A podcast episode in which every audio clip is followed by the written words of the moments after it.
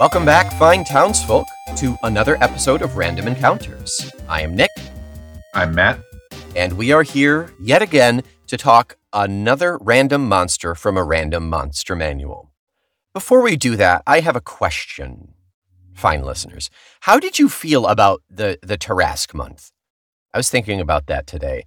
Do you want to see more kind of deep dives into monsters? Maybe we'll we'll make maybe we'll make that your Christmas present is is you get we we focus on one. And if that's the case, let us know which one you want us to cover. Let us know which monster we want to see the iterations of, or if it's something like dragons that has not maybe not necessarily the gr- the green dragon from 2e to 5e, but f- a a month full of dragons. Like, what do you want to see? Or are you just happy with random smattering, which we're very happy with too? Right? Yeah, we have plenty to choose from. So, Right. Yeah. you know, we'll, we can give you exactly what you're looking for. Right. Do you want to see a hobgoblin from start to finish, which would probably be pretty boring, or random hobgoblin, kobold, etc., etc. So yeah, let us know. And as as usual, I'm going to drop this in right here. Rate us, review us, tell your nerd friends. Thanks. So this week we have another exciting new book to dive into. I am working off of the PDF because the physical has not yet shipped as of recording. But this is a company called Eldermancy that I backed on Kickstarter, and they have Stibble's Codex of Companions. And it's a lot like Mordenkainen's Tome of Foes. Stibbles is the, the mythical character who's created this book. And it's basically a manual that has little little critters for you to befriend or possibly fight because there there are full stats and everything here. But it, it it seems to be based on a bit of a, a Pokemon mechanic because it's got the list of critters, it's got a whole chapter on training, on raising, on catching, and on uh, fighting with other players with your own. So we are on page 96 of Stibble's Codex of Companions. It is under the Monstrosities header, and this is simply called Bio Number 133.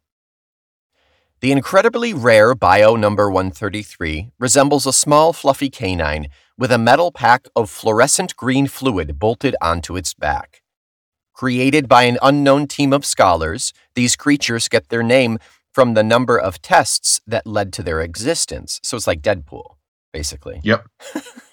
Furry pool. Having escaped their creators, Bio number 133s now race through new environments, collecting knowledge and physical traits as they travel. They have unstable biology. Bio number 133 is far from a complete project. The tube of fluid on the creature's back contains an unstable substance that has replaced their blood. The liquid makes its body wildly mutable, even allowing it to change its creature type. That's cool. Hmm. I imagine that is particularly useful when it comes to the dueling aspect of fighting with other other players. It's a lot like in Pokemon, say, like if you have a creature that's water going up a creature that's fi- fire, one is going the water is going to be more powerful. But if you have something that can change from fire to earth, you you you change that balance. And I, I'm assuming it works into into the mechanics of, of these guys in that way. Yeah, this Most is likely. the kind of a Swiss Army knife. Yeah. Yeah, Swiss Swiss Army monstrosity. They are they have diverse experience. The more a bio number 133 learns, the more qualities it is able to manifest. Spending time around ooze allows them to become amorphous, and time spent near water grants them gills. Although they have only recently sprung into existence, some of the most well traveled ones can use globs of their blood to reproduce. So, already, without knowing the mechanics, without going into anything else about this, this new system, this guy seems pretty OP. To be able I- to, to, Yeah. to like go spend time somewhere and then all of a sudden you're an ooze? I think that would depend on how long you're able to to go before Mhm. learning that. I mean, Okay, sure. do you have it are you around an ooze for two days, or do you have to be around an ooze for a year? I, I, it's actually in here. It's further in the the. Te- so that was all flavor text. Now we can get into the the specific block. Um, Gotcha. But but it's all it's all right here. Let's see. Bio 133. It's a tiny monstrosity. It's neutral good. AC of 15, hit points of 13, 3d8. I can't imagine any of them have like really high hit points as they're all little critters. It understands common but can't speak it. It's a challenge of a half, and its rarity is very rare. So, in terms of the DM throwing this in a game, like maybe you got to spend time hunting this thing down if you want to catch it. You know, you got to figure out because they said it's it's a it's an escaped experiment. It doesn't it clearly doesn't have any of its own like natural habitat aside from this one weird like scholars laboratory. So so yeah, you you make it you make it a challenge even to find the thing. Uh, env- environment says any, and then taming difficulty is very hard. Yeah, Okay. you got to work for this thing, definitely. And I wonder if it is. I wonder if it's the the. I really should have read this, but I disclaimer. I'm I'm hesitant to do anything off of a PDF. I love when it comes to a monster manual. I love that physical book. So I, Sure. was I was putting it off, hoping to get it, but I just love this thing so much that I, I, I wanted to. So when we when I do get the book, we're definitely going to pull out more, and I will certainly read the mechanics on this. But I have a feeling it's like you got to whittle it down to a certain number of hit points, and then it's a roll percentage to get it in there. We'll do a bit of an addendum when I do read up on it. I'm sorry I've come to you unprepared, sweet listeners, sweet sweet bio listeners. But uh, but we will we will get to the bottom of this. And also thank you Eldermancy for a really good product. This is this is awesome. So irrelevant to us right now, starting bond points 3, suggested personality, brave and childish. So here we get into the the the the crux of what we were discussing, adaptive body. If the bio if the bio one, number 133 spends at least 1 hour touching a creature of certain types, its body physically changes, giving it a unique ability. It can only have one adaptation at a time. So there's Okay. there's a good limit there. That being said, like some of these are are amazing to have and it's really convenient if if you're going into a if you know what you're going into to take an hour while everybody takes their short rest, you assuming you have like an aberration on hand or a celestial at hand, you know, you, you got to if it's Yep. it's got to be touching a creature, but so aberration it becomes purple and rubbery and can cast levitate on itself at will. Celestial, it turns silver and gains a halo. This halo sheds bright light in a 10 foot radius and dim light for an additional 10 feet. And I think I would give anything infernal that comes upon it like an aversion to it. I don't know what the mechanic would be, but like they would they would either go into a rage and and need to kill it or or shy away from it either way. Yeah, maybe a disadvantage or something on Mm. on attacks against it or something like that. Yeah, depending on how weeny it is, maybe it gets disadvantage, or if it's really strong, maybe it gains advantage or gains like damage reduction because it's so enraged by the presence of this thing. Sure, something like that, or it basically creates a taunt ability for that creature. Oh, sure, yeah. So so maybe that's a good thing that that it's that it's pulling the aggro, but like this thing is is dinky. You don't want it. You don't want it killed, you know. So it's I I I love the the double edged sword aspect. You Yep. know, so you're you're forcing your player to to weigh the odds and and and weigh the the consequences. You know, what how, is it really worth it? Exactly, yeah. Then we have a construct. It gains clockwork features and does not require air, food, drink, or sleep. Dragon. It grows superficial wings and scales. Its ranged attack deals fire damage instead of acid. That one seems kind of meh, right? You don't really get much out of it, and it's just doing fire damage instead. Yeah, that seems almost superficial. Yeah. Elemental, its body is covered in the related element and it gains resistance to the appropriate damage type. Ooze, it becomes translucent and gains the amorphous trait. Or plant, Its fur is replaced with leaves, and it gains the false appearance trait resembling a shrub. Okay.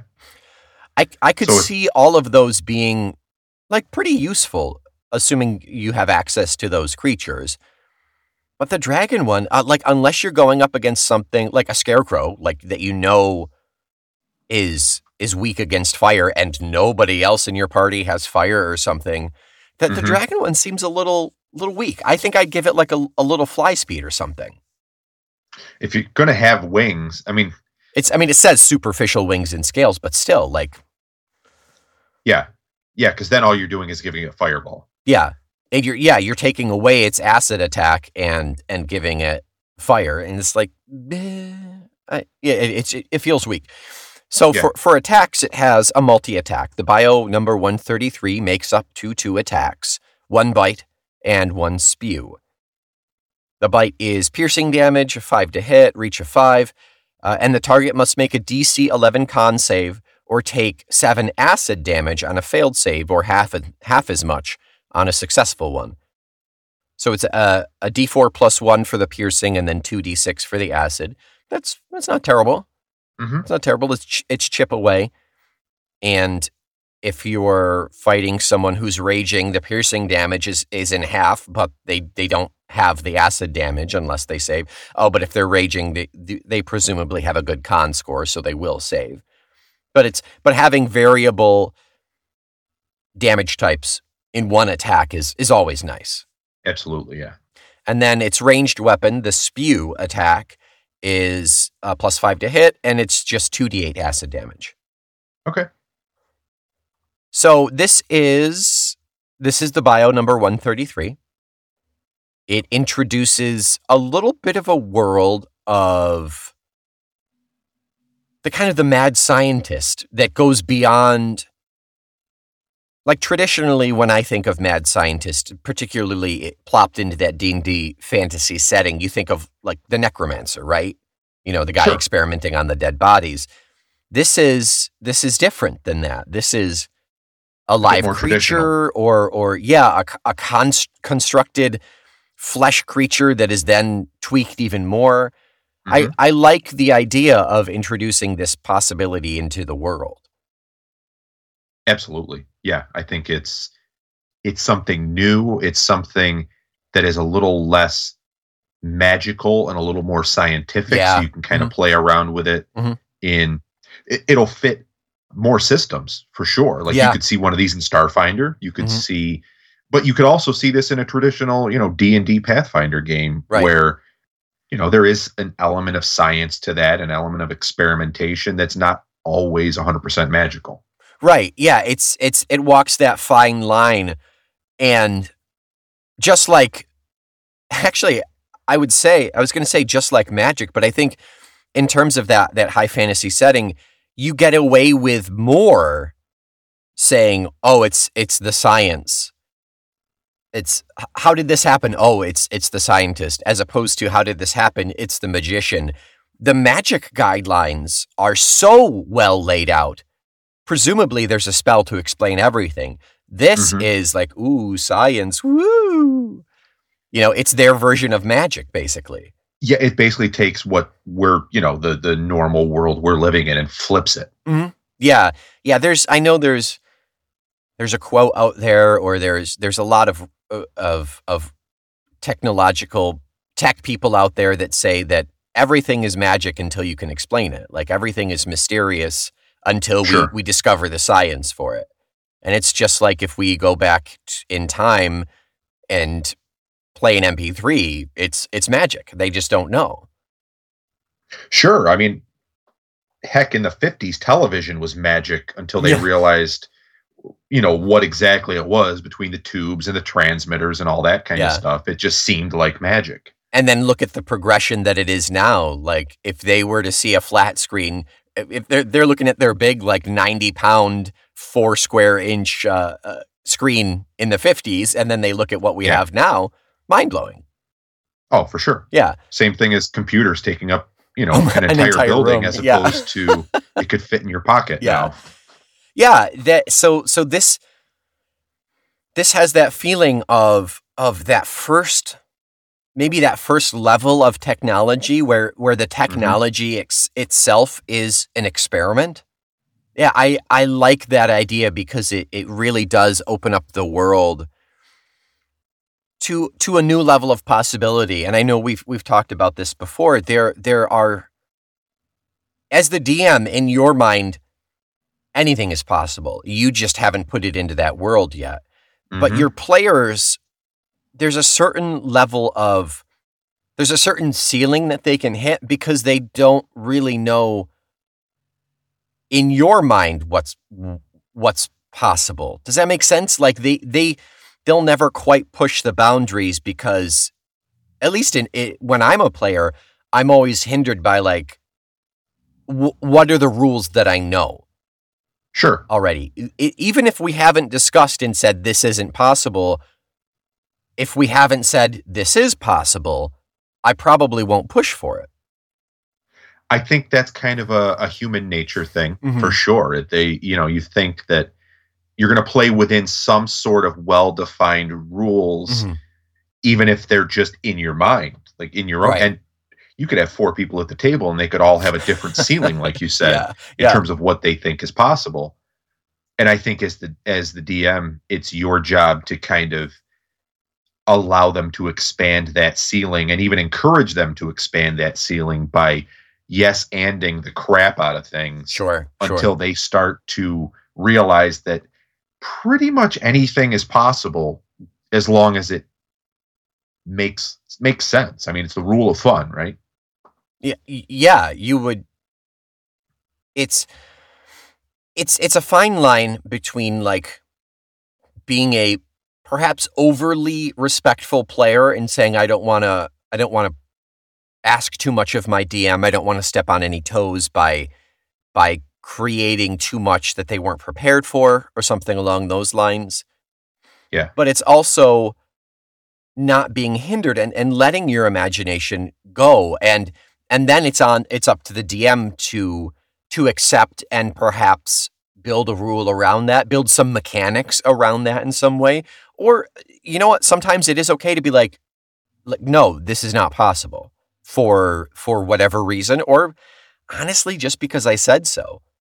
If you, you- Sure. you don't technically have to explain yourself as the DM. If you can find the mechanics behind it to do it, like that's even better. Absolutely. And to be honest, you never have to be so authoritarian about it as a DM. Mhm. Like, give them a roll with a ridiculously high DC. Oh yeah, yeah. just- For, it- force the dice to DC explain it. Yeah, Oh, sorry, you didn't hit it. Like, uh, that's that's the easiest way around Yeah. that in my in my mind. But yeah, you want to try to give them as much as possible and let them try to expand their their palette, so to speak. Otherwise, you're just just have them read a choose your own adventure book because that's what they're Right. looking for. if you yeah if they're if they're going if the rules are that strict exactly. Yeah. Exactly. and it's I I love I love that way out. You know, sometimes it's as easy as as putting the onus on the dice. It's it's basically go ask your mother. You know, I don't want to be responsible to tell you no, so I'll make someone else do it. ba- Essentially, but I like that idea a lot. I did I didn't think of of how how s- simple that response could be to really kind of solve your problems. But yeah, I mean that totally makes sense. The if if you want to to with little to no science knowledge, if you want to create a bio 133, sure, who am I to stop you? And you know what? If you can tell me that you tell me the knowledge that you have and the experience that you have and the materials that you have, I may drop the DC a little bit. But if you've never done this before, it's a pretty gosh darn big DC. And based on the fact that you can only roll a 20 and whatever skills I let you have in there, we can auto say you're not going to get it. Exactly. And that's the thing. Like you can the only way this will work is if you accidentally luck into creating this thing. Yeah. And that would be your you can only roll a 20 and all these skills have to be above a you know, a plus eight or something like Yep. that, where good luck having that unless you're really high level. Right. So, yeah, and maybe that's one of those things where you they want to do this at say level five or six, and you're like, okay, well, you can't because your you know your skills in you know Arcana and you know knowledge certain knowledges or Yeah. something like that are not high enough, and then that's what keeps they keep that in the back of their mind. So now when they level up and they can put points in things, all right, I'm going to go back and create this creature so I need to up my arcana by three points, and I need to up my, you know, knowledge history by five points, things along those lines. Yeah. Yeah, that's that's more three five though, putting allocating skill Well, points. True. You know, five E doesn't even do that. The most you get is what is it? Your proficiency bonus goes up. And I know I know that at, at twelve, I just made a, a level twelve character just for giggles because that's what I do. At level twelve, your proficiency bonus is only four.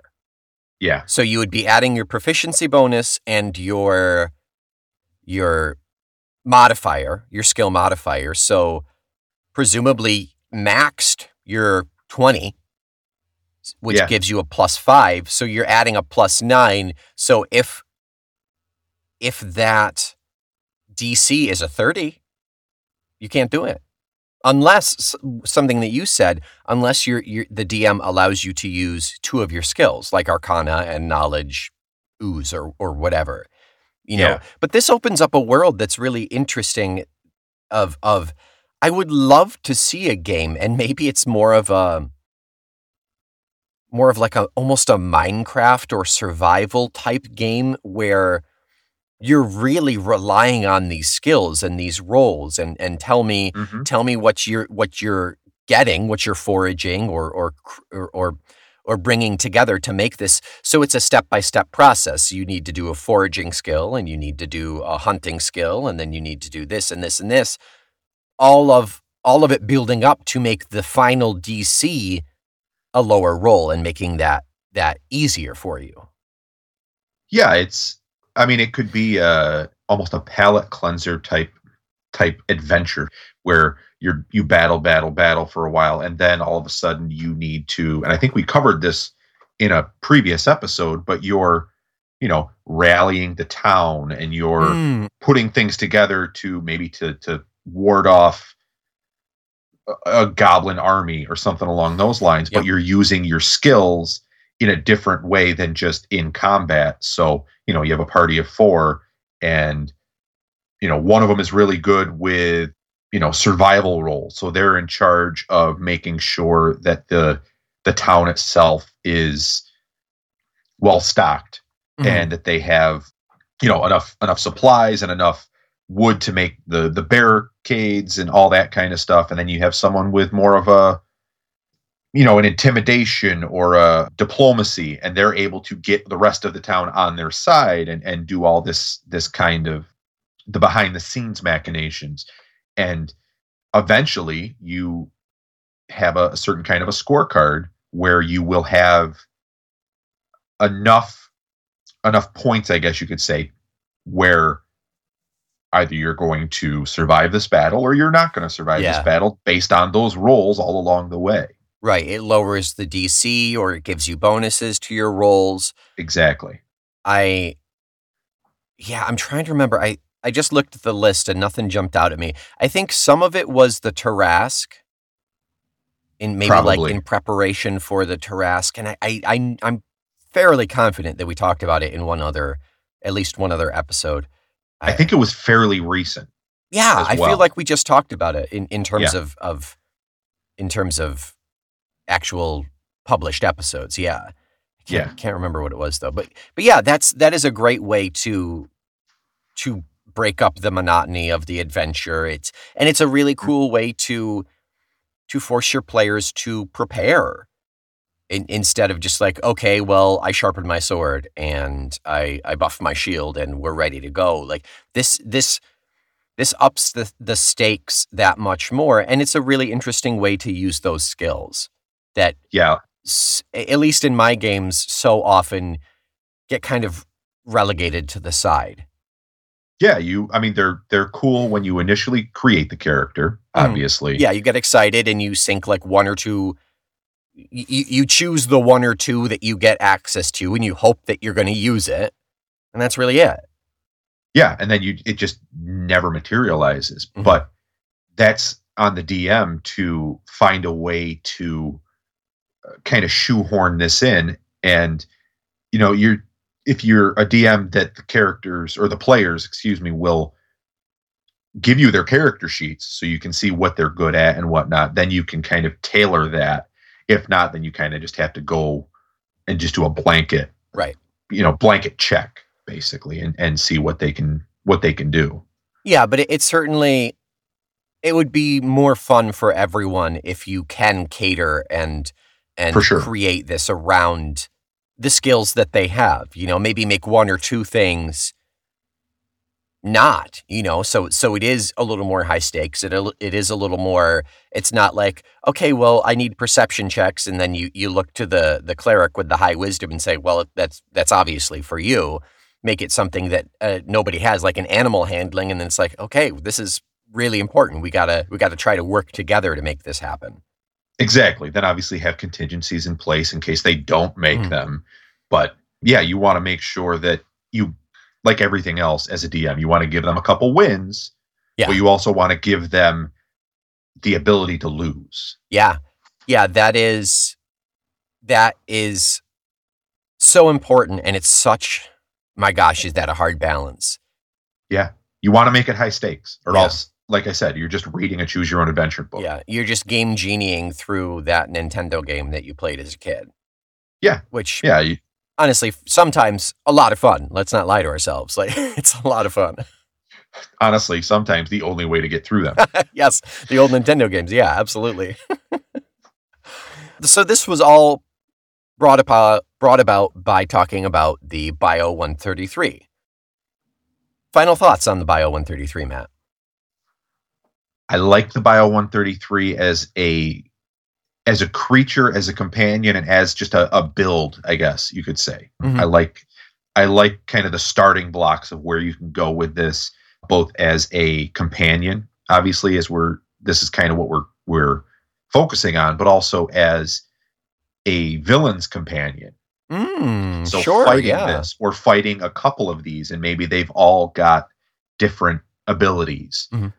I like the idea of maybe having some sort of, I don't know, mad scientist lair where he's able to have a couple of these around, but he also has the different components or different materials, I guess you could say, to allow them to absorb that specific creature Right. so the- they have a celestial, they have an aberration, they Mhm. have a dragon, and you know, it's almost a menagerie of of evil that these creatures can then go and absorb at will. yeah.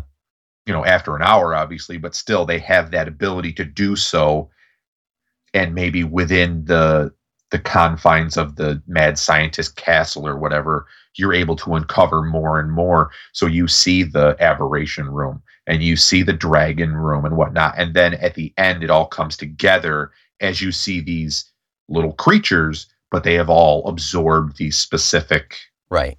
traits. I like the idea, and I'm honestly the the amount of setup time and work to make it happen. I'm not sh- I'm not sure is worth it in in the end. But I like the idea of of having your players do like an occasional perception to to see to find this thing like following them, following their party. But every time they see it, it's in a different environment, and it's it's it's absorbed a different one of those traits. So they're never quite sure if it's the same one or not because it Gotcha. always looks different. It's always doing something different. And then in the end it becomes your wizard's familiar or, or something. I, i'm not sure. But- okay. but that would require them to going in to be going into an area that had something to do with celestials and then an area that had something to do with dragons and so i don't know how how varied the the whole story of of that specific campaign would be because i do not see it being worth having all of these encounters being so different just to expose this thing in its multiple forms, you know? For sure. Yeah. I mean, it's one of those things where you could take, what is there, like seven or eight different Three, four, Iterations? five, six, seven. seven. Yep. So maybe it's not all of them. Maybe it's not all seven, but Sure. you pick four, three or four of the closest, the ones that that you can kind of shoehorn together. Yeah. And you know, this is going to happen over over levels, over you know oh, yeah, a year. So you start in January and you see this creature as, you know, a little dragonling type creature. Mhm. And then as your story progresses, maybe it, you know, it- you see it as a plant type creature and you think it's a shrub at first. Right. And then your your rogue does a really high perception check and sees that it, eh, maybe it's, you know, it's something else. So you've got right there, you have two right away. Yeah. Yeah. So you can you can shoehorn those in, and then eventually, once you get through it, and maybe it becomes your wizard's familiar, like you said, then you do a little bit more research, and you realize that okay, there are actually three other things. It, it you know, if we find a celestial, it will absorb this, and so on and so forth. Yeah. So, yeah, I mean, if it was, if you tr- had to try to to shoehorn in all seven, I like you said, I can't imagine it being worth it necessarily. Yeah. But- yeah, there I, I I don't I don't know why my immediate thought was like, "Oh, well they got to see everything." Like, no. No, if they catch it one or two times, like that that's enough. Yeah. You know. Hmm. Yeah, exactly. All right, so how many how many spews would you give the Bio 133? I would say I would just go a fi- solid five spews. Okay. I Okay. I'm I'm pretty comfortable with that. It's some cool mechanics and I think overall it's introduced us to this world of these these companions. Yep. And I'm very eager to to to get more into it. But as a a half challenge rating, they're and and it being designed as a companion, it's there's only so much we can get out of it, I think. Yeah, for sure. I though I do think it is a lot cooler than many of the other half challenge ratings or, Oh, or companion type creatures that we have seen. And I, I think that the authors here have done a really good job of giving you something else besides the the kind of base familiar or or companion that you normally would see. Oh yeah, there there is tons of flavor and tons of specificity that is th- that's great. Like they really this like I, I think I said this is they have put some serious thought and some serious writing into this book and I'm really impressed. This is this is like Kobold Press levels of of really good independent studio production here. Yeah, I mean, you could absolutely take this book and create a whole campaign around the creatures in this book. Maybe not a single creature, but create your own Pokemon ish campaign around this Oh, where sure. you're basically going through this book and, you know, capturing or training or whatever these creatures. So it's, I would highly suggest it, especially if you have players that have that Pokemon background and like that that kind of mechanic Yeah. it might be something to explore. Yeah, I mean, there's a, there's a reason that that World of Warcraft introduced it to their game. My God, at least probably ten years ago at this point of of of animal catching and, and battling. So yeah, I mean, it, there there is some level of I want the cute and I want to collect them all. Like there's a Correct. reason Pokemon's been doing it for the last thirty years with however many iterations of essentially the exact same thing over and over. Yeah. They're they're one of the most successful franchises in history yeah. because of that, because everyone wants to collect things. Yeah. So go ahead and look up Stibbles, S T I B B L E S, Codex of Companions, or you can just Google Eldermancy. And uh, as of the recording, it is in pre-order right now. If you didn't back it on on Kickstarter, but you can pre-order it, and by the time you hear this, honestly, it may be out and available. But they, yeah, they darn good product and and I would suggest following them on Kickstarter if that's your thing, or or looking up their stuff. Like really cool. And that is it for this week of Random Encounters. Thank you, as always, for listening. We really appreciate your having us in your ears once a week for a half an hour. And we will be back next week with more random monsters from a random monster manual. Thank you so much.